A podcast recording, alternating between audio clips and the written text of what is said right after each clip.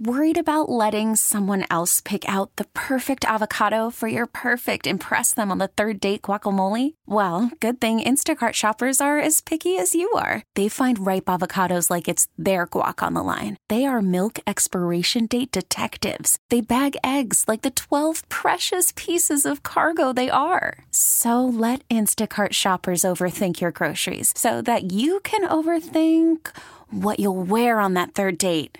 Download the Instacart app to get free delivery on your first three orders while supplies last. Minimum $10 per order, additional term supply. KMOX and your service. Welcome to the St. Louis Composting Garden Hotline. Now, Mike Miller on KMOX. Yes, folks, welcome and thanks for stopping by. We'll be taking the good gardening stroll shortly, but right now, 314- 436 7900 or 1 800 925 1120. Questions, comments, or concerns. And Mr. Kelly, are you concerned about the forecast? Because you kind of live in a rural area. Yeah, we don't have too much trouble. Uh, and I'm south, and it looks like most of this is going to be from the city north. Ah. You know how that goes, though. Right. Yeah. But so far, okay. I'm going to keep an eye on it and see how it is in the morning, of course, because you got to come in early tomorrow. Right. So, yeah, I'll be keeping an eye on so it for it'll be sure. like low 20s. yeah. Yeah. Slippery. Uh huh. so I'm hoping that uh, they'll put down, if they have to, they'll put down some uh, cinders, which really give you a good grip, Right. and uh, I'll get a grip. All right.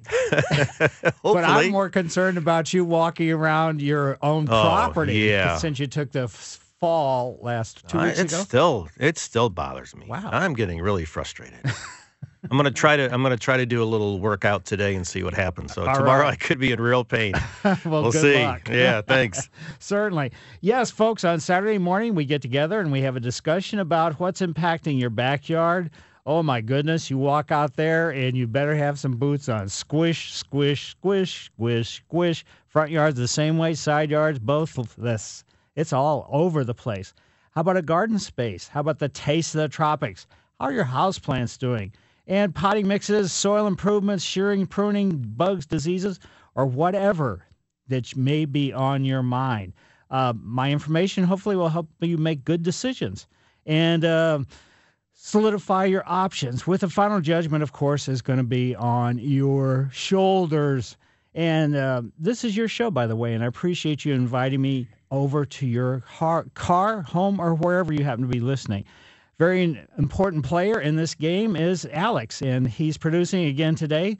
By the way, I'm Mike Miller. I've been hosting the Garden Hotline since 1994, and I can come to your home and do a landscape consultation where I recommend plant materials.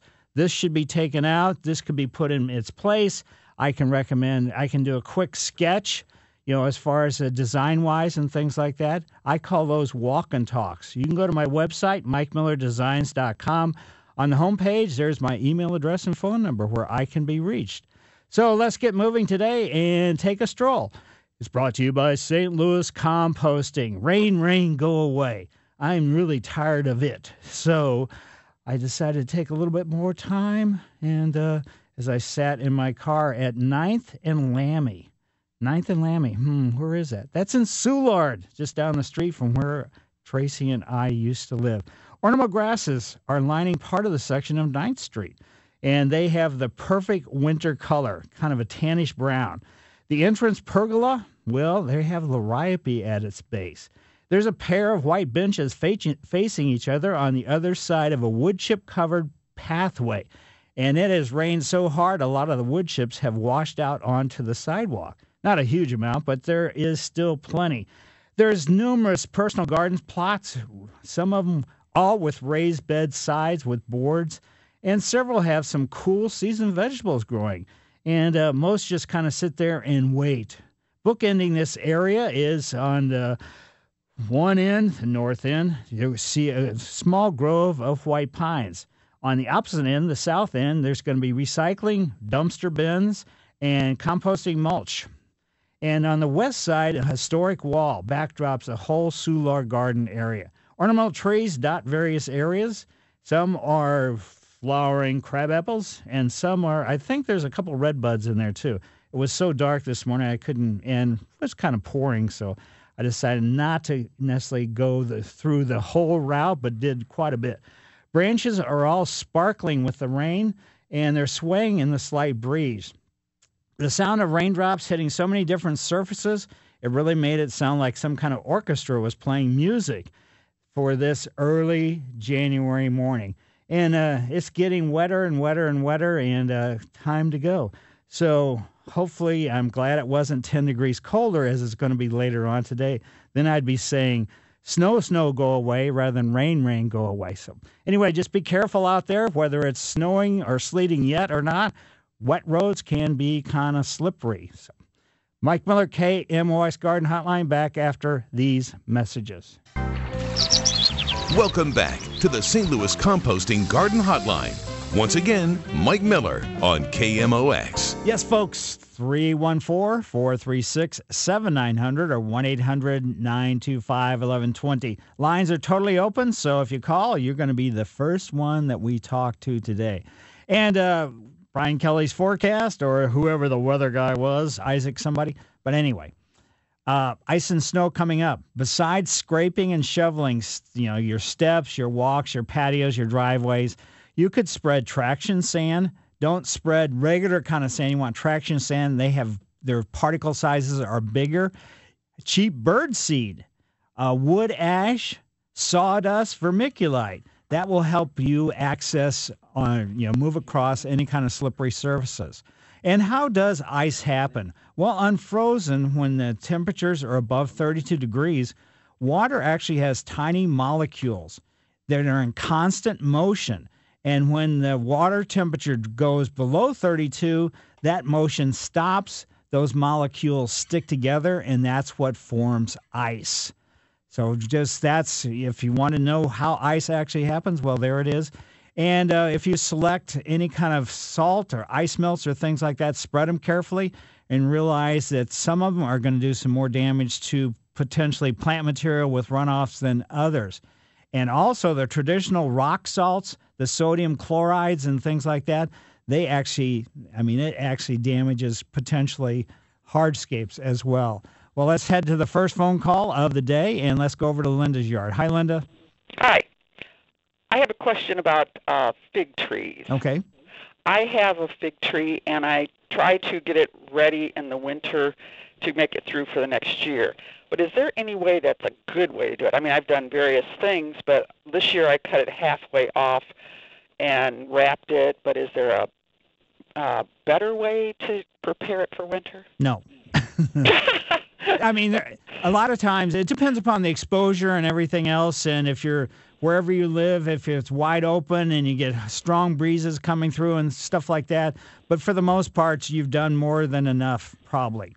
Well, I usually put something, either leaves or something in the bottom, and then I've wrapped it with burlap, and then I've wrapped it with a freeze blanket. Wow. So my, oh, I thought- I'm trying to get it so that it doesn't start going all the way to the ground, so I have something that it isn't, you know, destroyed all the way to the ground. Or is that normal? Um, no, they, I mean, it just depends. It's going to be weather dependent more so than anything else. Regardless of what you do, if we have a severe winter, it's not going to make all that much difference. You know, the things that you're talking about doing. It will help a little bit, but it's not going to help all that much. The root system is going to be the most important thing. Okay. The above ground growth is certainly important because that's where you're going to get your, you know, your fruits or things like that. But the reason why I'm saying you know, as far as what you're doing may be a bit extreme, but it's fun if you want to do that. And your neighbors will go, What in the world is she doing again? That Linda, she's crazy. But anyway, uh, they've got fig trees at the botanical garden and they don't wrap them. And they just let them freeze down to the bottom? Yeah, if they're if it's if it's going to be that cold that causes that, then it will happen. But for the most part, our winters have not been really that bad. You know, to cause a, you know everything above ground to get let's say killed off by the cold. So if it gets frozen down, how you know would, I get a good crop the next year? I've only had I've had this about five years, and one year I had a really good crop. This past year, it was really late, so I didn't get much off of it. Right. So it's just you know it's it's just it's going to be weather dependent. It's kind of like with any kind of fruits or anything that's you know that are springtime flowers, you know, fruit set and everything else. It's just uh, it's totally an iffy thing. Is there a way to prune it? So like I've got it halfway down. Is there a way that I should cut it? You know, trim how do I know which things to trim off to thin it out or to? Well, personally, what I would do is no pruning whatsoever. Wait until spring comes. Mm-hmm. Then anything that doesn't, the buds don't start swelling, I would cut those off. Okay, cut them at the ground. Right. Okay. All right. I think I've. I well, I, I figured I did overkill on mine. So. But you love it. this year was better. I used to look like a big snowman. So I've cut it down some. All right. Thanks a lot. I appreciate it. Certainly. Uh-huh. Bye-bye. Yeah, it looks like maybe the rain has stopped. But uh, as we sit out and look out from KMOX, we see the uh, the north side of the Soldiers Memorial, and the uh, I guess that's the Missouri State flag is so wet it's actually stuck to the flagpole. I mean that is a very wet flag. Let's go over to Marine's yard. Hi, Marine. Hi, Mike. Hi. Great show, and um, thanks for taking my call. Sure. Um, I agree with you. It's too wet.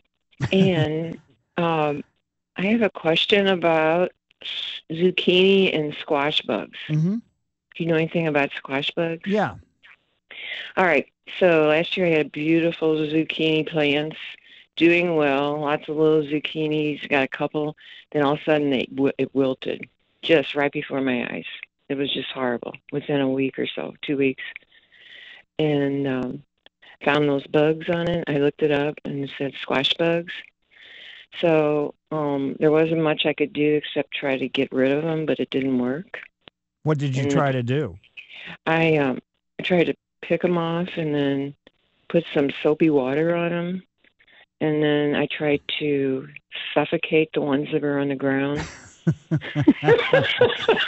And you suffocated your plants too. So anyway, wow. well, this is what I googled it, and they they said that my concern now is that they're going to come back. Well, Will they? I mean, they potentially lay eggs and things like that, but just start watching it earlier, you know, and Well- also watch the underside of the leaf. And rather than using soapy water, I would get insecticidal soap because and spray it directly onto them. I mean, if you have to, if these are very important plants to you, you're gonna might have to look at them every day. And if you work, you might have to do it, you know, before you go to work or after you get home or whatever it happens to be. But uh, that you, I mean, they were multitudes. I mean, I couldn't, I could not keep control. I could not control them.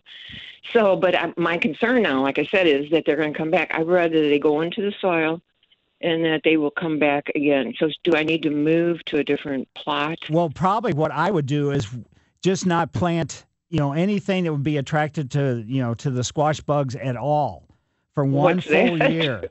And then just maybe they'll Yeah. move over to your neighbors or someplace else and then you can start all over again. But there's no way to get them out of the soil. Well, it's very difficult. I mean, could I put an insecticide in the soil now? No, it's not. See, I don't do like using harsh stuff, you Right. know, chemicals and stuff. That's why insecticidal soap is pretty safe. And I mean, uh, so I would say just go do one full year of, you know, not, you know, planting anything that could be attractive to them. And then they're going Uh-huh. to leave because they don't have any food source.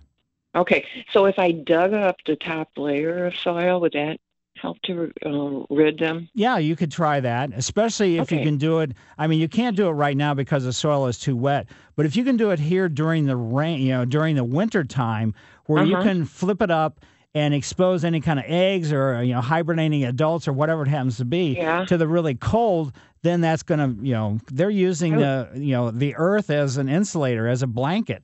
So if you get them up to the top of the surface or close, then if we get which I'm sure we are going to some cold weather, then you're that's what you're going to end right. up with.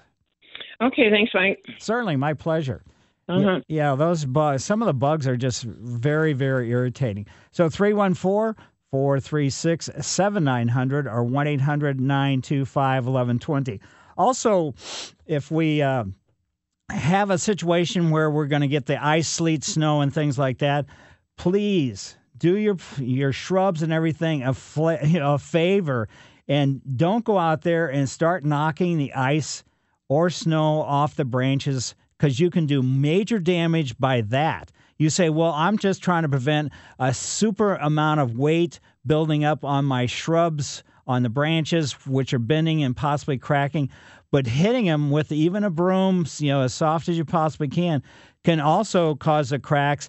So the you know if you if your plant material is healthy and flexible and everything else, then you should not have to go out there and knock the snow off of it at all. If you want to, you could you know slightly brush it, but don't hit at all. And if it's ice, don't knock the ice off because you are definitely going to do some damage, whether they're deciduous, whether they're evergreen, you know, conifers, broadleaf evergreen, or anything. So just watch out if this weather is going to happen like they're talking about. Even an inch, if it has ice in it, could really, you know, cause some bending of the branches. But your shrubs and you know young trees or you know lower tr- or ornamental trees or whatever they don't need to be knocked. You don't need to knock them let's put it that way. Let's head over to bob's and bob lives in south city. Hi bob. Uh, yes mike i've got a forsythia bush that's probably about 20 something years old. It's been doing great. We keep it trimmed and it blooms and everything. But in the last couple of years Inside the bush on the branches, there is a major number of what I call galls growing there. They go anywhere from the size of a golf ball down. This is on a forsythia shrub? Yes.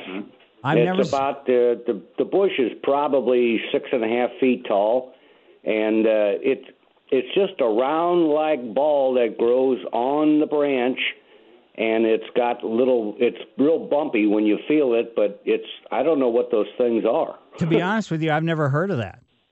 Really? No. Forsythia is pretty much free of any kind of problems whatsoever.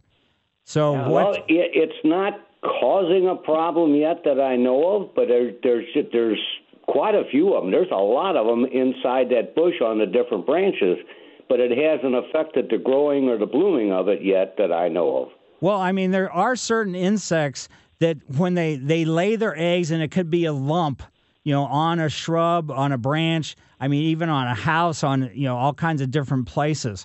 So I wouldn't be overly concerned with this. Oh, okay. I was just curious as to what those things might be. Yeah, I you know I don't have a clue. What you could do is go to the Missouri Botanical Garden website, mo m o b o t dot org and see because I've never heard of galls on forsythia. Well, I, I, I call them galls. I don't know if that's what the real name is. Right. but uh, anyway, I just thought I'd ask you. Yeah, I mean, I wish I had the answer, but I could make up something. Those are really scary things, and I think they're from outer space or something. No, I don't have. Well, I thank you for your time, and you have a good day. You do the very same thing. And again, you know, forsythia, the same thing. If we do get this ice, you know, this in this round of weather, or we get it later on, or anything else, just leave everything alone. Now, generally, you're not going to have a whole lot of ice on a, any kind of deciduous shrub because there's nothing to hold them. But it's the things that are really a concern are plant materials like boxwood, any kind of other broadleaf evergreens, or anything that has needles like yews or junipers or things along, you know, of that type. So if you have questions or concerns, 314 436 7900 or 1 800 925 1120. Also, when the you know the ground is really wet like it is now, and uh, you know even just walking across your lawn for you know whatever reason, minimize it as much as you can because even your weight, regardless of how much you weigh, you know, can compact the soil a little bit, and that could lead to some problems. You know, when finally, you know, in another couple months, it's going to be lawn season. So that's why where dogs run along fences or things along that line, that's why that you can't get anything to grow in those areas because it got overly compacted. But I mean, simply even walking across your lawn, it's not going to compact it like a dog running back and forth and back and forth, but it's still going to compact a little bit, which could lead to some potential problems. So just kind of watch out for that. Mike Miller, KMOX Garden Hotline, 314 436 7900 or 1 800 925 1120. Welcome back to the St. Louis Composting Garden Hotline. Once again, Mike Miller on KMOX. Yes, folks, questions, concerns, or comments, 314 436 7900 or 1 800 925 1120. Alex will answer the phone. He just needs your first name and where you're calling from, and then we'll he'll put you up on the computer screen. So that's one of the things that is happening in the outdoors. Also, just remember, I want to remind people of this again because we had a call last week. This time of year, you know, corrective pruning from damage, yes, you're going to do it to all trees, but just make sure if they're longer branches, you cut them off one third at a time, starting at the end, with the final cut being near or close to within a quarter to a half inch of the trunk or the largest branch, that branch that you're having to remove is the damaged branch is going to be. So you can leave the cambium layer so it can heal. But this time of year, don't do any kind of, let's say, pruning just in general on maple trees, beech trees, or birch trees because they have a lot more sap flow in the wintertime eh, versus the summertime. So those three groups of trees should not be pruned in the winter unless it's damaged. So, in other words, ice break or whatever it happens to be. Let's go over to Mary's yard. Hi, Mary. How are you? Fine. Thank you. Thanks for taking my call. Sure. I was uh, wondering about an amaryllis bulb. How you how you take care of it in the winter so that it'll bloom next Christmas. well, getting it to bloom exactly at Christmas time is a little tough, but it's not impossible. So I'm assuming you have one. Yes. And it finished yes. flowering. Yes. Okay. And the so, flowers are withering. And so as soon as the flowers really start withering or start looking ugly, just cut the flower stalk off. Okay. And then more or less treat it like a house plant. So in other words, you're going to put it near a window, you know, with as much light as you possibly can, and just kind of keep this, you know, the potting mix or whatever it happens to be growing in, uh, just slightly damp, but not overly wet because it is a bulb. It doesn't need a whole lot of moisture. And then you're going to start seeing leaves come out and then you're going to let those leaves grow all next like nine months until September. Okay. And then in September, you're going to cut the leaves off, leaving about a let's say one inch stalk where all the after all the leaves have been removed, and then just leave it alone. You know, you can put it in a dark spot if you want to. All that stuff is not really totally necessary, but uh, just leave it alone, and then probably within let's say four to six weeks, you'll start to see the flower bud start pushing up from the bulb. So cut it down to the bulb? Yeah, cut it down to one inch above the bulb. One inch, okay. So in other words, that's the leaves.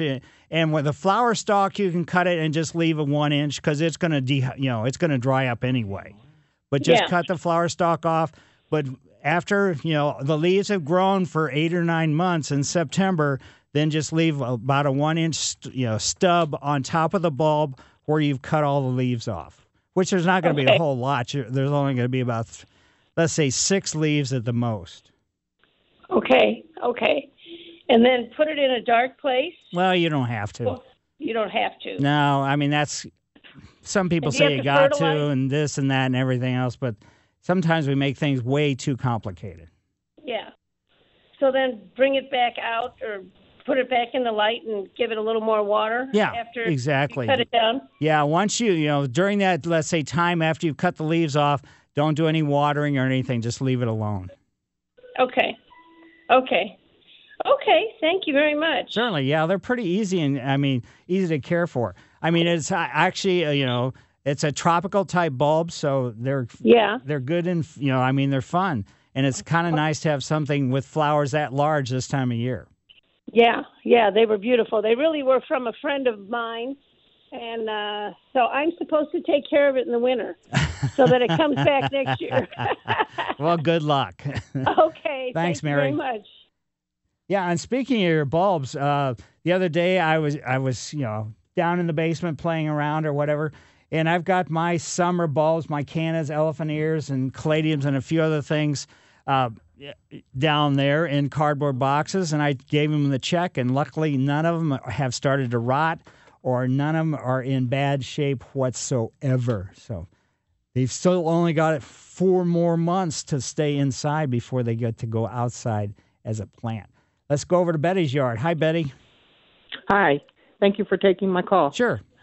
I was calling to help out the person with the squash bug Ah. problem. Okay. We have success with uh, either when we plant our seed or the plant, we put cigarette ashes in the dirt, and then as the plant uh, lease out, I also sprinkle cigarette ashes around the leaves, and that keeps the squash bugs away. Really? Never heard of it. Yeah.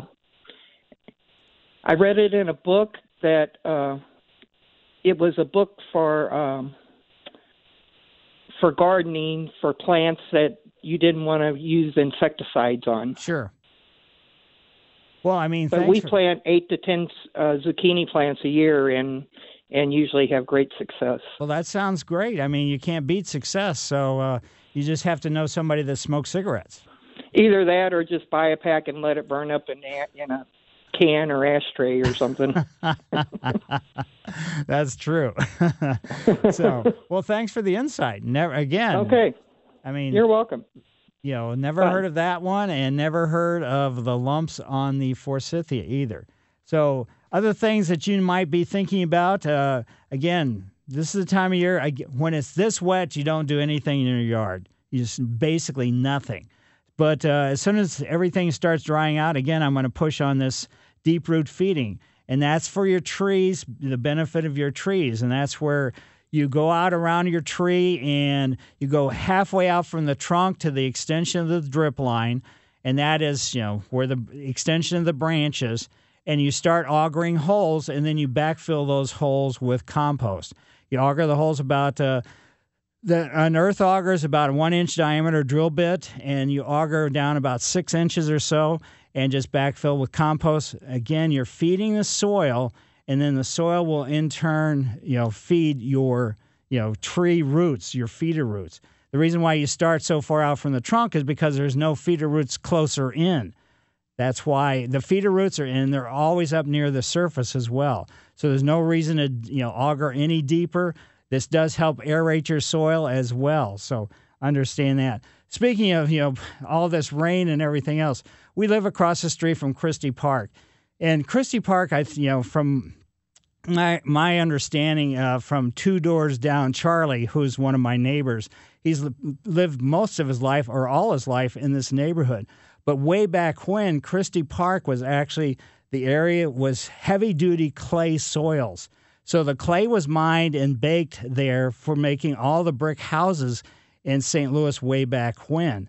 So to show how this clay soil is still really pretty clay, even though there are some pretty good trees and everything else growing in there, there's a low spot in the park halfway from our street down to Christy Boulevard. And this it's rained enough where we actually have the lake forming down there. So it's pretty big, you know, pond and it just it has to rain a lot, but when it does rain a lot, it, the water takes forever to kind of percolate down. And uh, so when we look out now, it looks like we live on a, a wooded area that has a lake in it. So that's kind of, you know, a great deal of fun as well. So also when you're outside too, realize that uh, oh, the outsiders. If you live in an area where the deer or any of the other kind of, uh, let's say, wildlife might be, hopefully you've already protected any kind of branches or trunks on your trees with, you know, let's say the corrugated black pipe.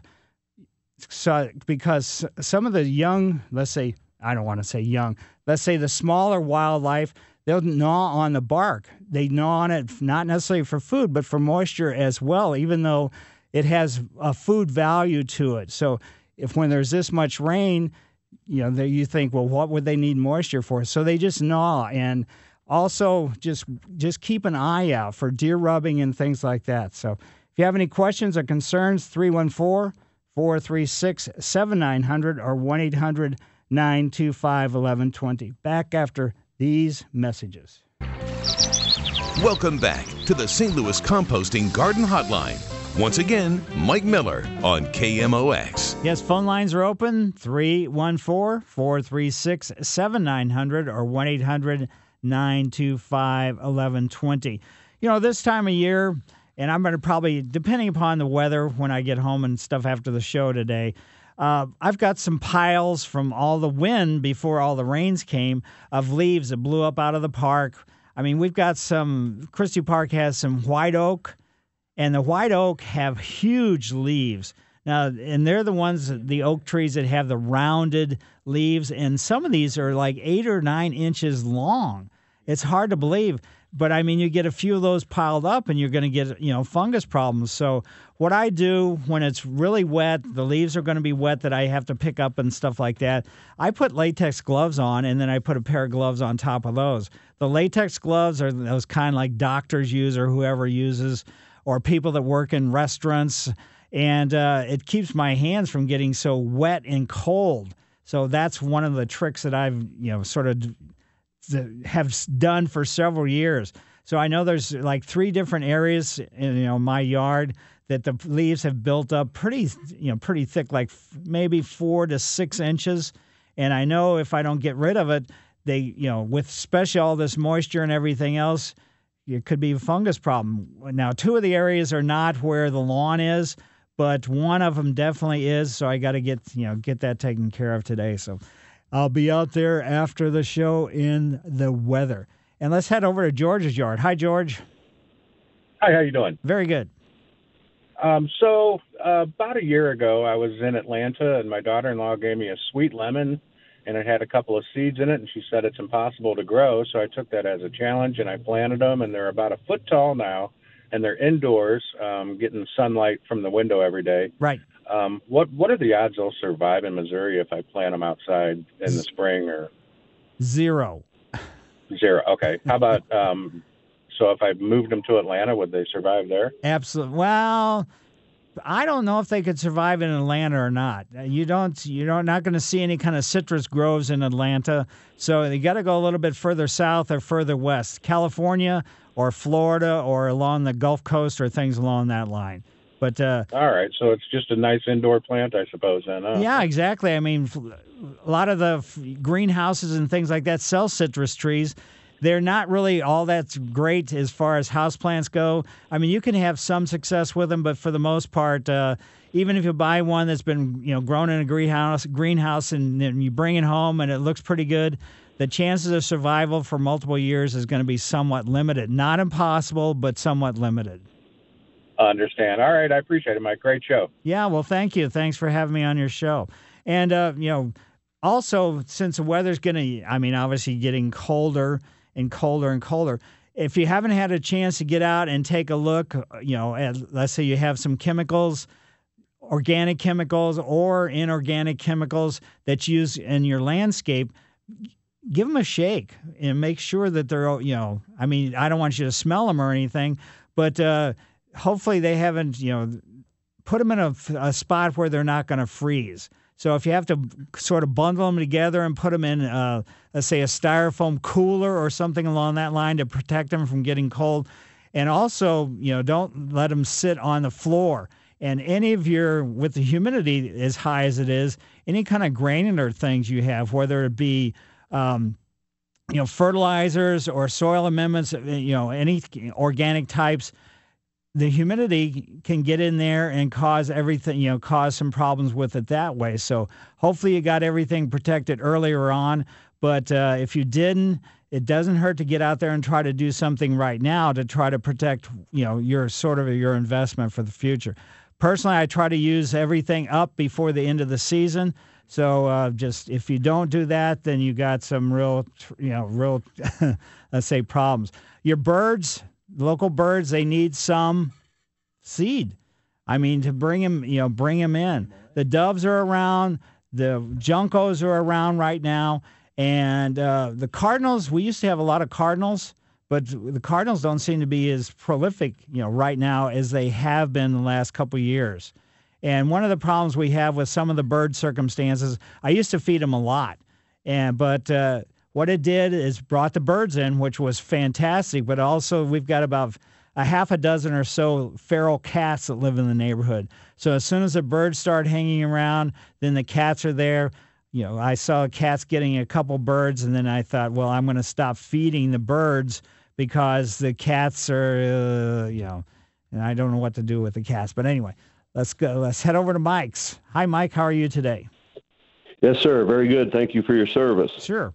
My my question is, uh, I called in and talked to you last year. I've got an autumn blaze tree newly planted. It's one year old. Uh, my concern is at the base, uh, there's a couple cracks in the bark, which I researched is somewhat normal, but I have a section of bark about two inches wide, two and a half by three inches tall, that actually peeled off of the tree, and now the trunk is bare. Ooh.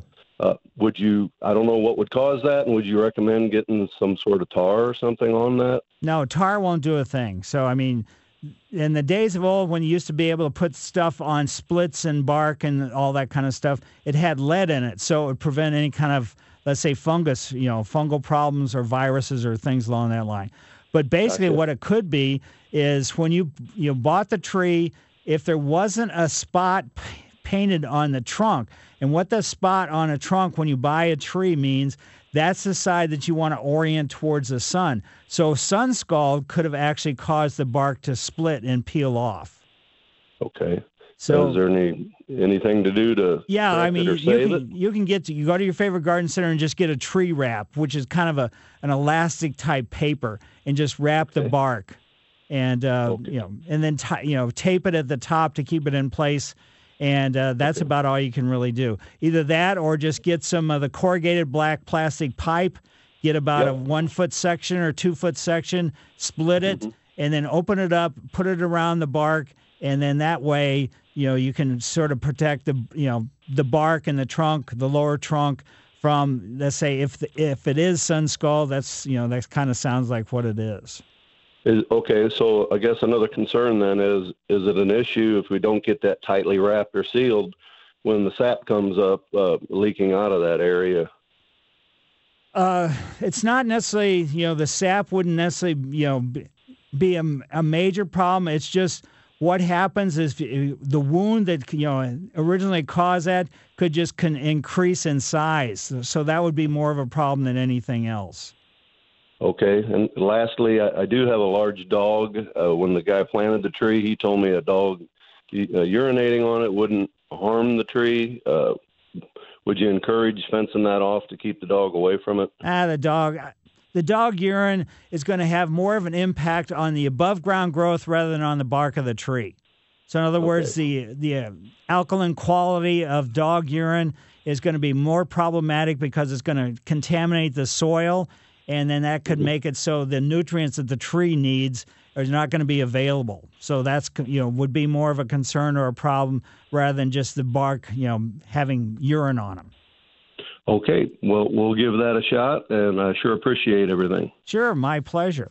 Yeah, it's uh, great- and, you know, mainly the d- urine d- can impact certainly trees and shrubs and things along that line. But what's more impactful is the fact that you know it impacts your lawn. So your dog is, you know, I mean, they're going to do what they're going to do. So you could fence it off if you want to, but you don't necessarily need to. So thanks, Mike, for calling. And if anybody has any questions or concerns, take a look out your window and take a, you know, go out and just kind of stay off your lawn, of course, because you don't want to stomp it down with it's being so wet. But just take a look around and see what's going on in the outdoors. Then you can give us a call when we come back from the news. So 314 436 7900 or 1 800 925 1120. See you soon. KMOX and your service. Welcome to the St. Louis Composting Garden Hotline. Now, Mike Miller on KMOX. Yes, folks, welcome to the second hour of the Garden Hotline, in which is the tip of the trowel hour. And uh, I'll be giving that shortly. Before you leave, Mr. Kelly, do you have x ray vision or something?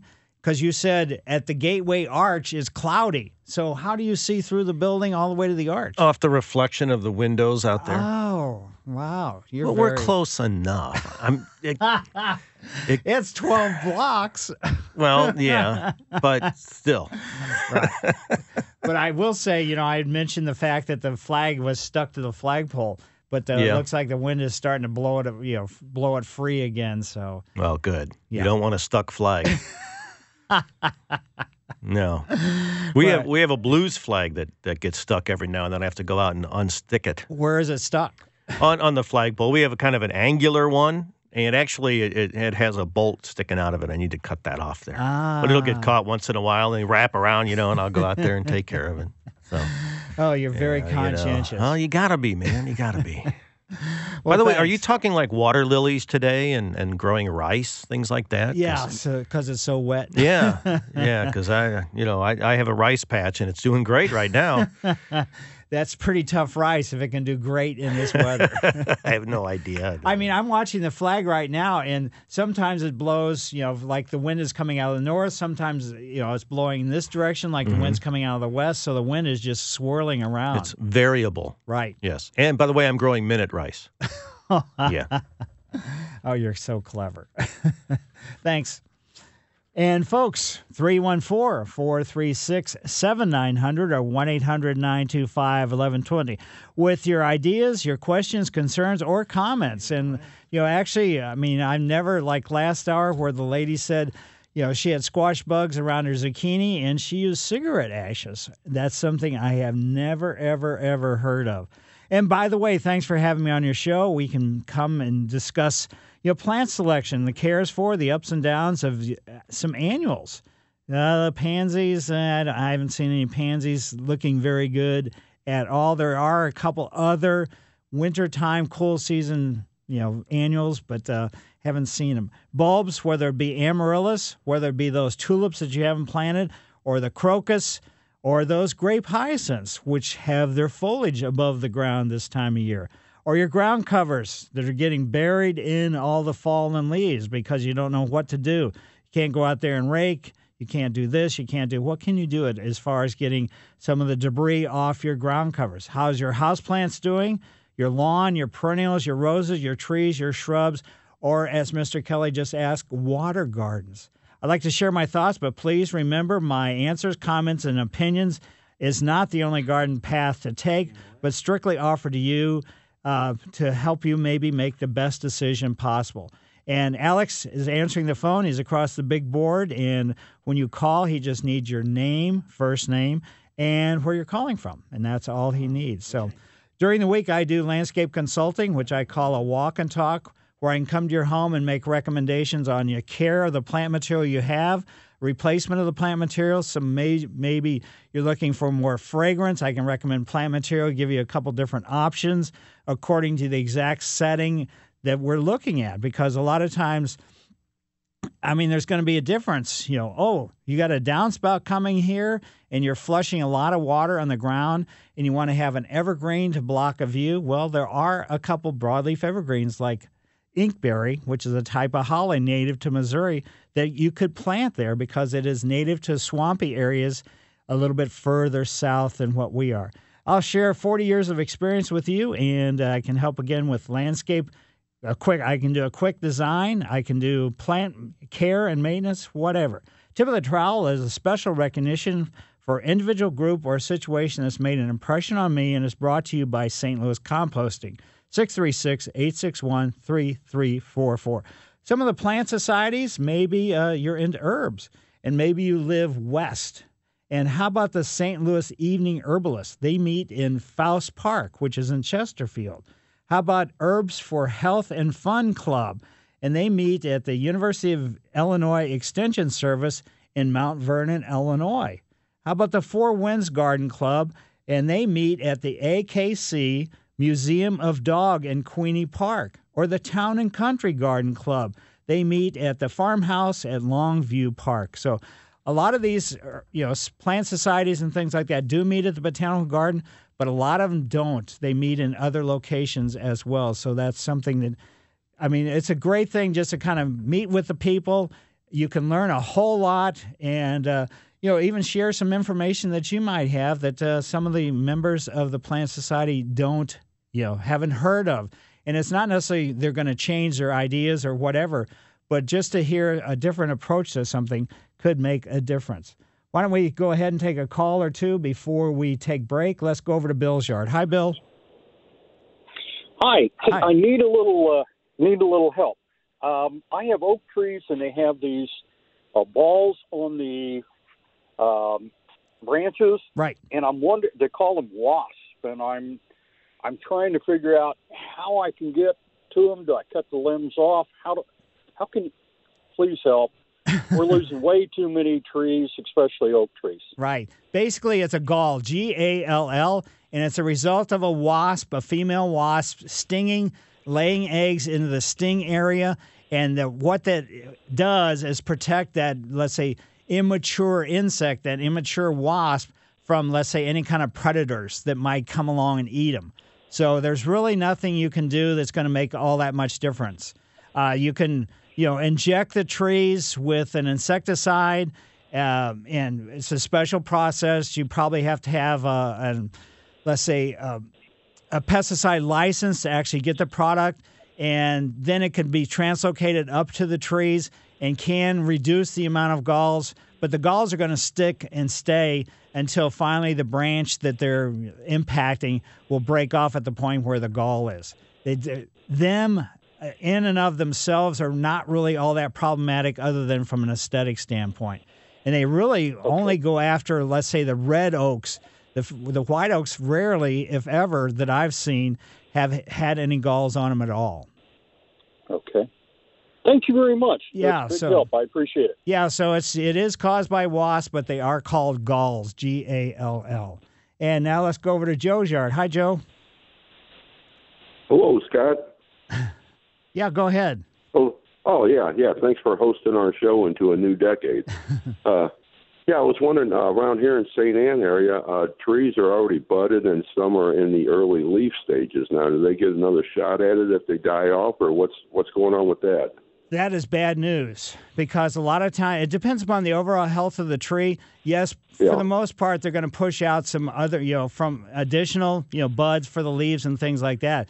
But it hasn't really been that you know, warm to, you know, push those buds. Yeah. So that's kind of surprising. But it's going to, you know, aesthetically, you know, if those are the leaf buds that are getting damaged, if they're the flower buds, then there will, you know, let's say like on crab oh, okay. apples or red buds or something along that line, they're not going to be able to regenerate any kind of flower buds, but leaf buds, yes. Yeah, these are mostly like uh, maples and uh, uh, sycamore trees that I saw it on. Really, that's surprising. Yeah. I mean, yeah, big uh, ones, older ones, right. deep roots. I yeah. mean, we've got a bunch of trees in our neighborhood, and I walk, you know, every day and I check out the plant material, and I haven't okay. seen that happen yet. But uh, that's kind of yeah, surprising. Yeah, just south of the airport. Yeah. All right. Well, thanks again, Scott. Happy New Year. Certainly, my pleasure. And if anybody else has questions, concerns, or comments, 314 436 7900 or 1 800 925 1120. Welcome back to the St. Louis Composting Garden Hotline. Once again, Mike Miller on KMOX. Yes, folks, 314 436 7900 or 1 800 925 1120. Alex will answer the phone. He just needs your first name and where you're calling from. Then we'll take it from there. Why don't we head over to Charlie's yard? Charlie, how are you today? Doing fine. How are you today? Very good. Well, I have a question for you. I bought a home over in the Southampton area here in St. Louis about three years ago. Mm-hmm. And I put a red bud in the front yard. We planted a red bud in the front yard. And the first couple of years, it bloomed. It was beautiful. Um, and I thought, well, okay, well, this is going to uh, add a lot of uh, character to the house. And it's about 12 foot right now. Well, I lost all of the leaves uh, probably midsummer. And I went up and talked to them up at the um, um, nursery, and they said it could could have been that with all of the rain that we got and the heat, and it just kind of couldn't make up its mind what it wanted to do. Um, so I planted some fertilizer spikes around it, um, and um, you know there's some sap. There was some sap coming out of it quite a bit, and I'm hoping that this thing will regenerate. Uh, is there any hope for it? Do you, do you think, or is it anything I can do? No, there's nothing you can do. And really, fertilizing a plant that's let's say not doing well, is kind of sick, is not going to help at all. It's going to maybe cause more problems than it does good. So, oh. especially without knowing, you know, what the analysis of those tree sti- tree spikes that you put or whatever it happens to be, whether you use even regular granular fertilizer or liquid or anything else, you could cause major problems with just increasing the nitrogen level and you know trouble from that perspective. So there's nothing okay. you can really do. Probably, you know, their analysis that you know all the rain that we had could have been you know the circumstance that caused the foliage to drop off but uh, no, there's nothing you can really do. Just kind of keep your fingers crossed. Yeah, the uh, the branches aren't brittle, so they're they're still got some spring left in them, so they're not breaking off. Right. So. Uh, that, you know that's you know that's kind of misnomer.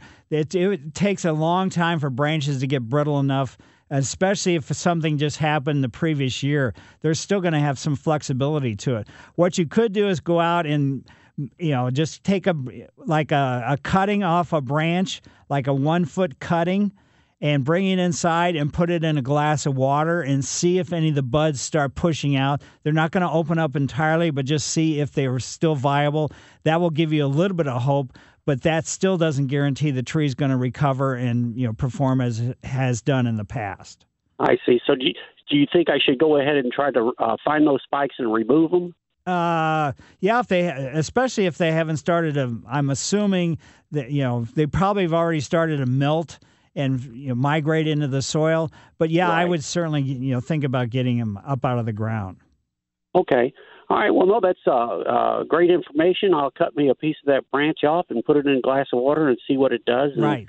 Uh, I just just hate to have to um, uh, pull it up. That's what I'm trying to avoid. Right. Exactly. So here's okay. you know in relationship to that. Well, thanks, Charlie, and greatly appreciate you calling and having me on your show.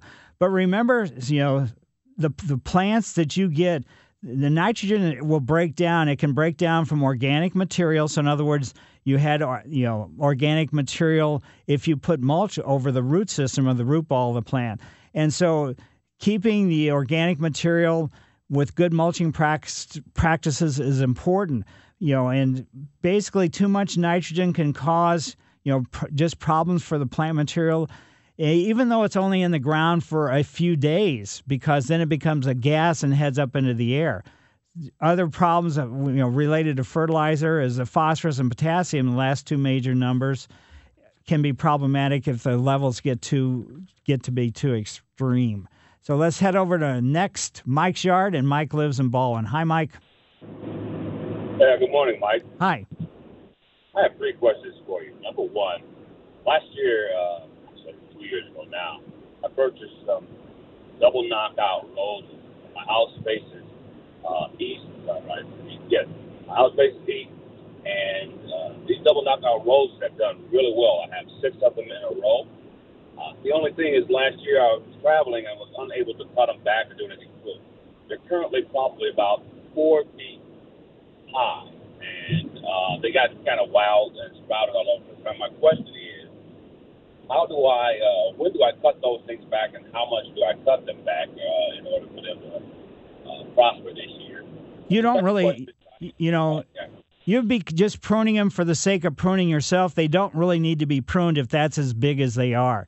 If you want to do the pruning, just get the pruning done before any kind of the buds start pushing out new growth. So that's the foliar buds. So you got between, you know, anytime before probably oh, mid-April or so to get them pruned. Okay, great. Second question is about my hostas. Last year, I noticed that the I have hostas that face east as well, but these hostas uh, it looked like the roots were coming out of the ground. But what actually happened, I believe, is that the soil uh, went back into the clay and all that. So now the roots are exposed. Is it possible to cover them with three inches of uh, good uh, potting soil from, uh, you know, like uh, Miracle-Gro potting soil, and to take care of them like that, do I have to actually pull them up and put them back in the ground, stir the ground up with potting soil, and put them back down? In? Well, to be honest with you, you know, just layering something, whether it was topsoil, whether it was potting soil, or anything else, on the top of regular soil is not going to do a bit of good because it's going to migrate away with hard rains and all that other stuff. So you just be wasting your time. Uh, so the roots are sh- are showing. So are you saying the crown of the plant? So in other words, where the stem came up out of the ground, that's showing. Yes, sir. I would probably just you know put a couple inches of mulch over the top of that and not worry about them too much. As long as they were healthy, the leaves were fully sized and everything else. But uh, yeah, putting soil over the top of them is not going to do anything. So just mulch will do it. Right. Any particular type? Ideally, I mean, if you wanted to, if you really, if they're, you know, some of your favorite plants or something, when the weather gets uh, a little bit warmer, dig them up and replant them and plant them so that crown of the plant is only, you want it just below the surface. So the fact that it's showing a little bit doesn't mean a whole lot. My third and final question is I have a Japanese maple on the south side of the house. It's actually facing east for the southern, southern end of the house. Now, this Japanese maple has been having trouble uh, the last couple of years. And I, what I did, I covered the ground with cream. Then I put that mulch down on top of there. I'm wondering if it's having a problem breathing or what's going on. Because what's happening is uh, toward the trunk of the tree, and it's probably, I've been at 15 years, 15 years old. It is uh, uh, about three and a half feet tall. It, it seems to be splitting at the trunk or something, you know, up toward the, when it branches out up there for all the uh, foliage and the leaves and the branches, it's splitting at the trunk for some reason. I don't understand that. So this is one of the Japanese maples that looks like an umbrella, correct? That is correct. So probably what it is, that's a grafted plant. So what's happened, you know, for some environmental reason or whatever it happens to be, weather-wise or anything else, where the real trunk and the graft, the umbrella part of the tree meet, that's probably where the split is, and there's really not too much you can do about that.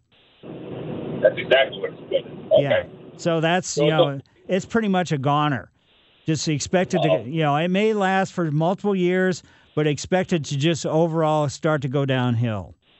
Very good. All right. Good luck with Thank that. you very much. Yep. Appreciate it. Yeah, I mean the Japanese maples that are the umbrella basically look like umbrellas are actually have two grafts. The root system is separate from the trunk, and then the trunk is separate from the as I said the root system, and then the umbrella growth. So that's you know that's kind of where the problem could come in. Let's now head over to Susan Jard. Hi, Susan.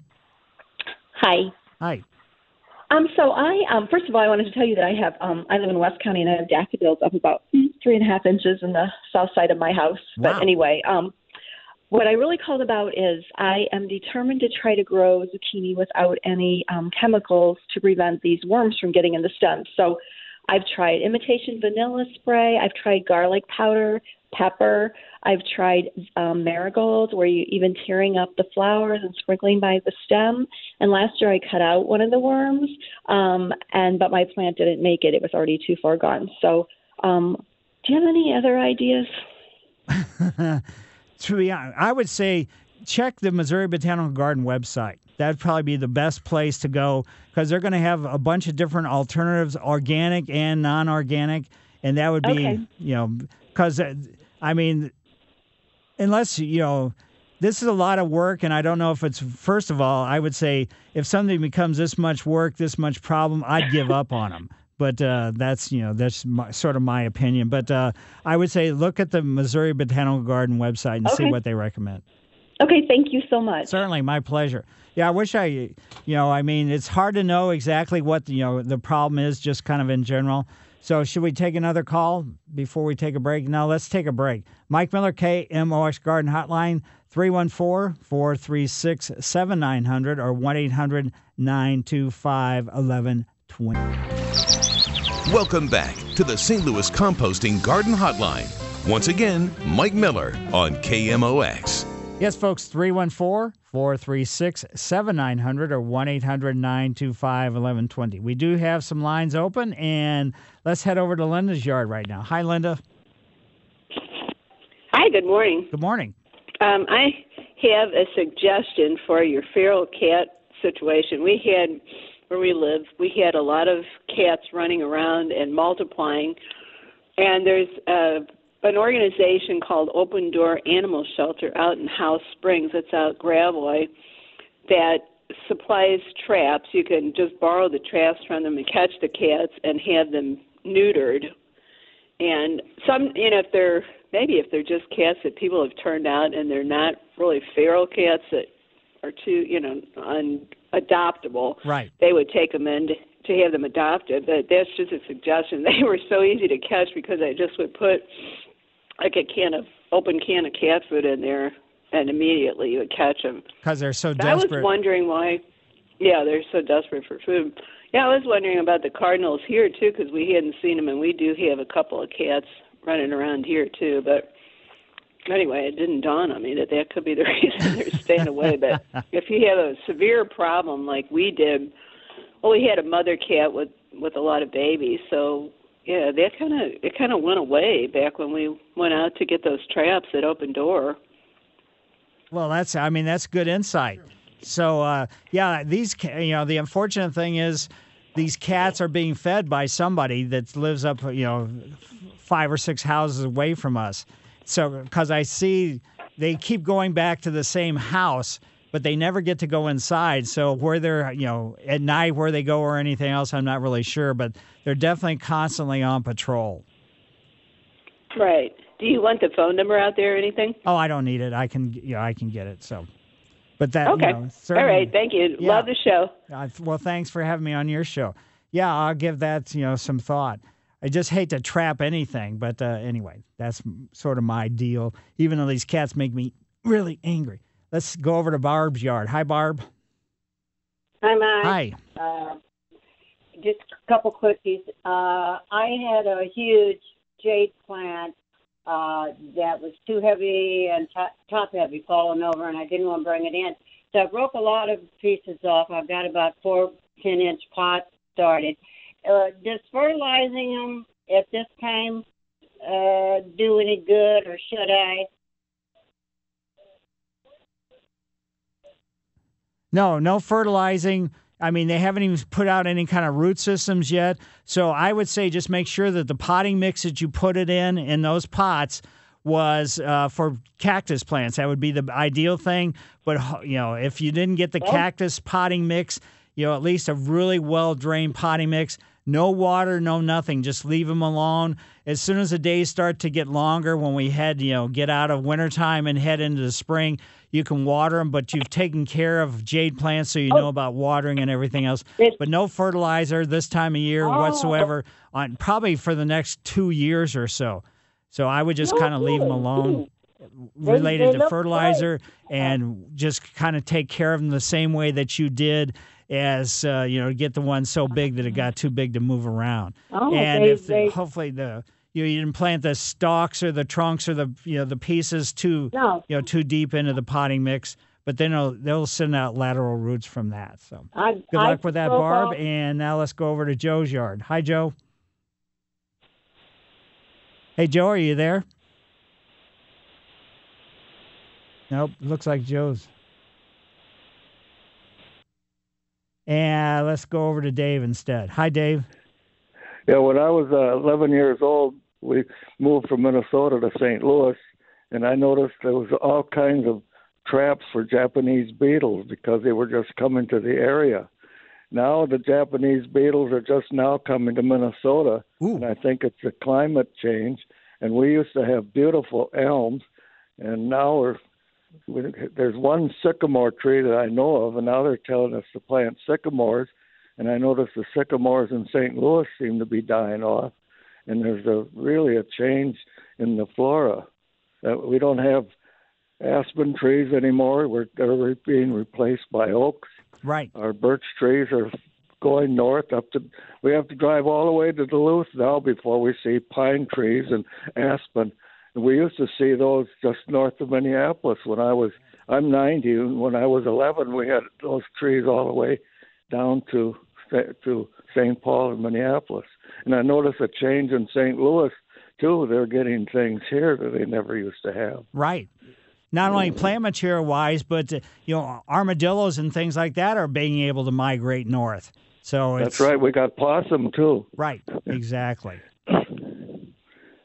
Well, thanks for the insight. Yeah, I greatly appreciate. It. And I mean, there's going to be changes, you know, weather-wise and everything else. So let's go over to Joe. I think Joe is probably the one that.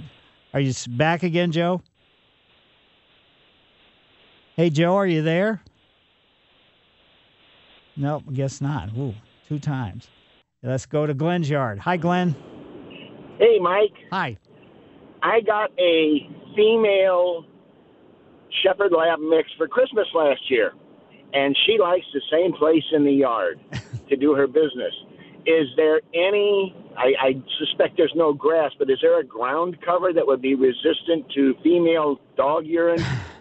Uh, basically, uh, it's going to be problematic. I would say if she's going to the same spot over and over and over again, unless it's really an abstract thing or on a slope or whatever it happens to be, I would just cover it with mulch, and maybe put a steel put a steel edger or something around, just kind of keep the mulch in that area. Okay, because she just likes to go right out the front door, right in front of our boxwoods, and I'll never grow grass there. You're absolutely right. So just All right, mulch thank- the area. Okay, thanks, Mike. Certainly. And let's see if the third time is a charm. Joe, are you there? No, this isn't Joe. This is Kelly. This is Kevin. Ha ha. Well, thanks, Kevin. Hey, I'm calling to see if uh, you could tell me anything about uh, trimming uh, trees that are hanging over my fence. Uh, basically, if they're so, in other words, they're in the neighbor's yard and they're overgrowing your fence. Yes. Uh, I mean, you'd have to really talk to them. But if you just chop them off at the property line, more or less, you're not doing. You're going to cause more problems than you are good. If they're longer branches, then uh, ask your neighbor if they or if you or if a tree service can to take them out properly. If they're long branches, they should be cut off in thirds so there's no bark tear. Because if you just Yeah, try to right. cut them off at the trunk or whatever, it could tear the bark and then cause problems for the tree just kind of in general. Yeah, I was trying to start a flower garden, and the trees are really shading where Oh. I was wanting to put one. So Right. So there's not really, I mean, just to cut them off at that one spot, you know, to let sunlight come down for now, probably in another couple of years, there's, you're, you're going to be not necessarily right back to where you are, but pretty much pretty similar. Yep. Oh. Okay, so I should just talk to the neighbors then. Right, and take the branches off entirely. So, in other words, you're raising the trunk, you're removing the lower branches. And um, that's the best way to do it as opposed to just chopping them off. All right, thanks, Mike. Yep.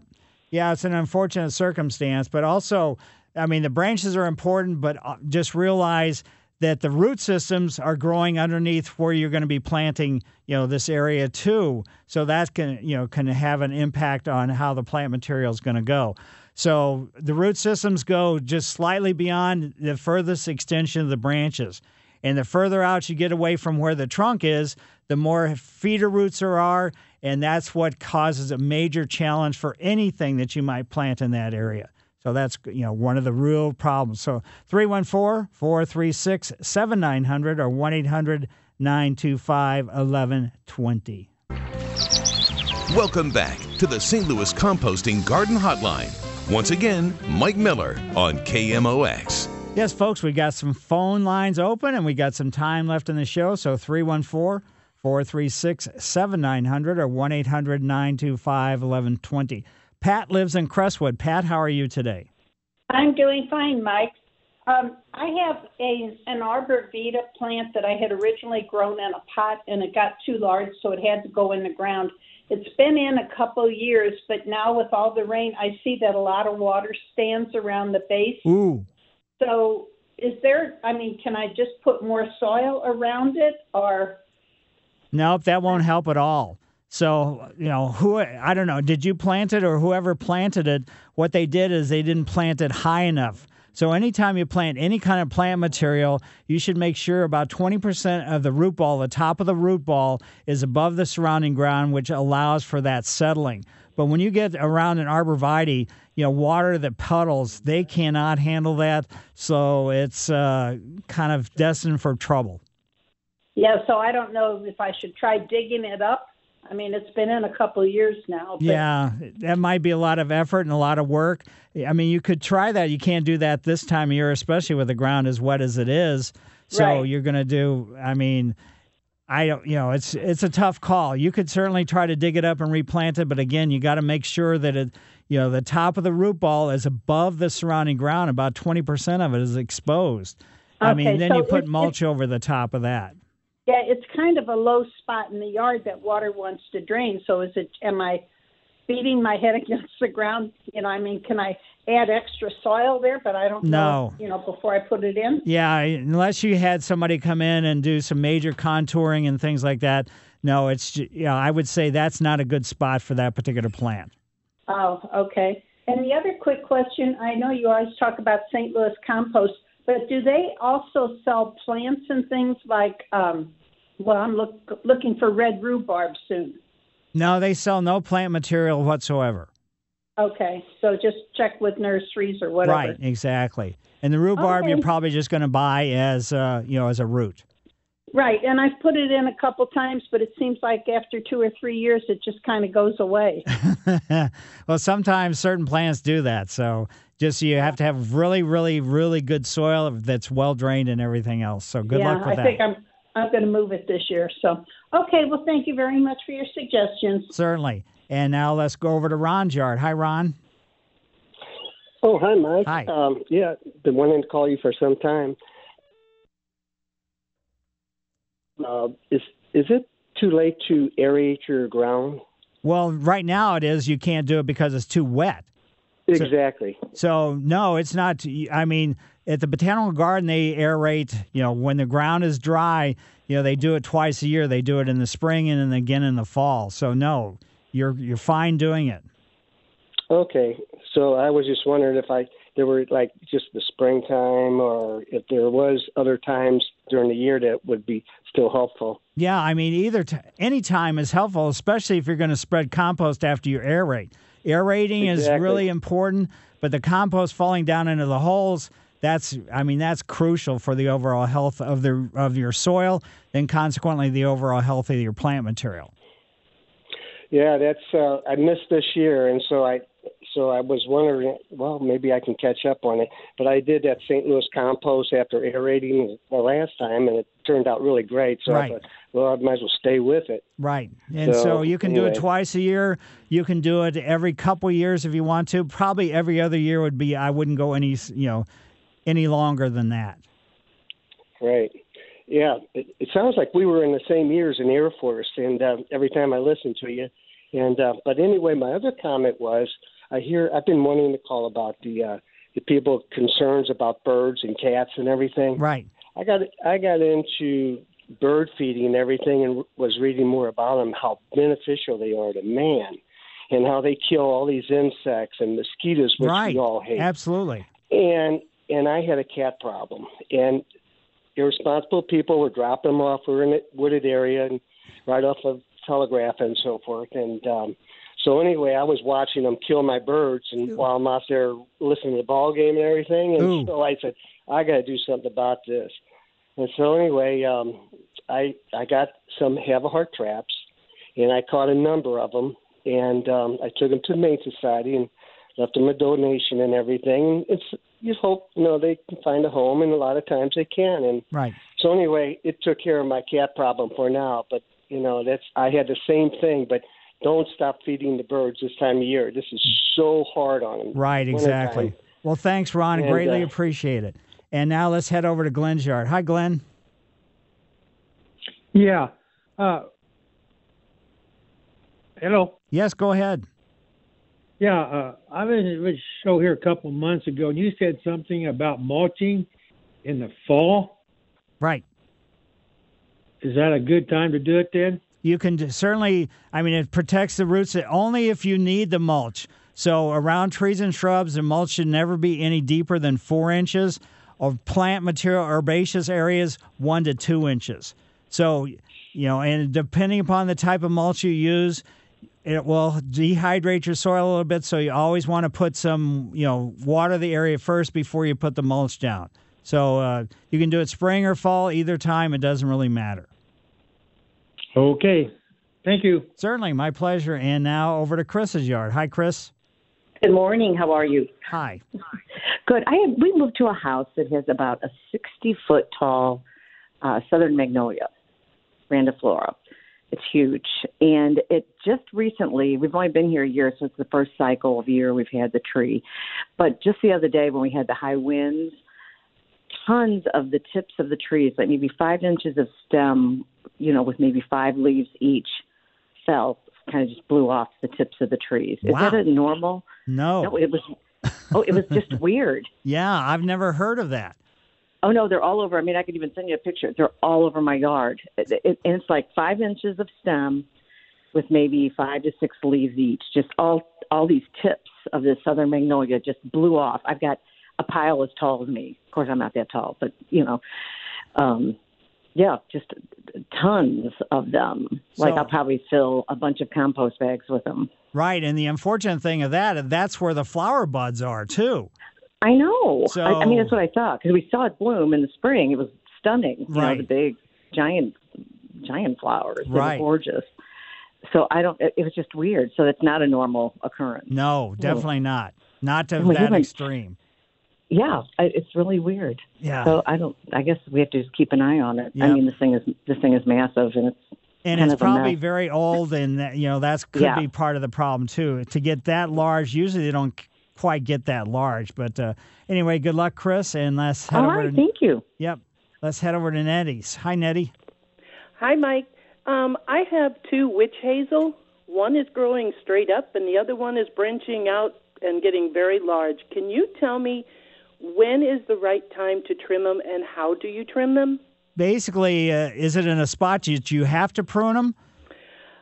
I would like to because it's kind of blocking. The one is blocking out another plant, Oh, and I kind of want to, you Well, know. Anything that blooms in the springtime, the best time to prune it is right after they finish flowering. So the witch hazel can bloom sometime in you know as early as February, sometimes in March.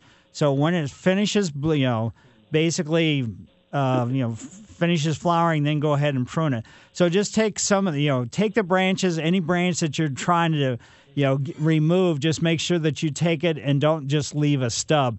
Take it back and cut it back off if it's growing out of the ground or if it's growing off another, you know, another twig, another branch, cut it off right at that intersection. Okay. All right. Thanks. Certainly. And now let's go to Doris. Hi, Doris. Hi, Mike. A gentleman called about the balls on the oak tree. Right. I had that problem really bad, and uh, I thought I got rid of them. And I I was going to tell you what I did. I had the tree trimmed back, those branches that had the balls on. Mm-hmm. And then the next summer, sure enough, around the bottom of the tree, I saw some wasps messing around. So Right. I went to the hardware store and got a can of wasp and hornet spray. And if I ever see any activity around there, you could do it on a regular basis, it's a real basis. It's a real cheap way of of fixing the problem Well, great. Well, thanks for that insight. because most of the time people say there's nothing you can do Right. but we just had had the branches trimmed back the ones that were causing well pretty well over the whole tree he trimmed it and then watch you don't have to watch for it just spray it Right. it's a cheap fix Now these these wasps are not the classic looking wasps, so they're kind of non-traditional type wasps. But thanks for the you know the i insight. really Doris. didn't pay that much attention Yeah. to what they looked like Right. you know Well, But- thanks for that don't, insight. don't give up hope and and they are a pain those balls Yeah, they are. Aesthetically, Okay. they're really problematic. So thanks, and thanks to Margie, Luann, and Annetta. We can't, uh, or Anita, we can't get to you today. So next week, I think maybe the garden hotline will be on again. I hope. But uh, 314 436 7900 or 1 800 925 1120. Thanks to everybody that called in. And wow, we just be really careful if this weather turns out to be as weird as they're talking about. So hopefully it will not be. And uh, stay off your yard. Just realize that the wet soil compacts very badly. Mike Miller, KMOX Garden Hotline. See you next week. This episode is brought to you by Progressive Insurance. Whether you love true crime or comedy, celebrity interviews or news, you call the shots on what's in your podcast queue. And guess what? Now you can call them on your auto insurance too with the Name Your Price tool from Progressive.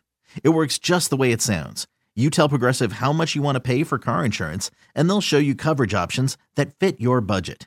Get your quote today at progressive.com to join the over 28 million drivers who trust Progressive. Progressive Casualty Insurance Company and Affiliates. Price and coverage match limited by state law.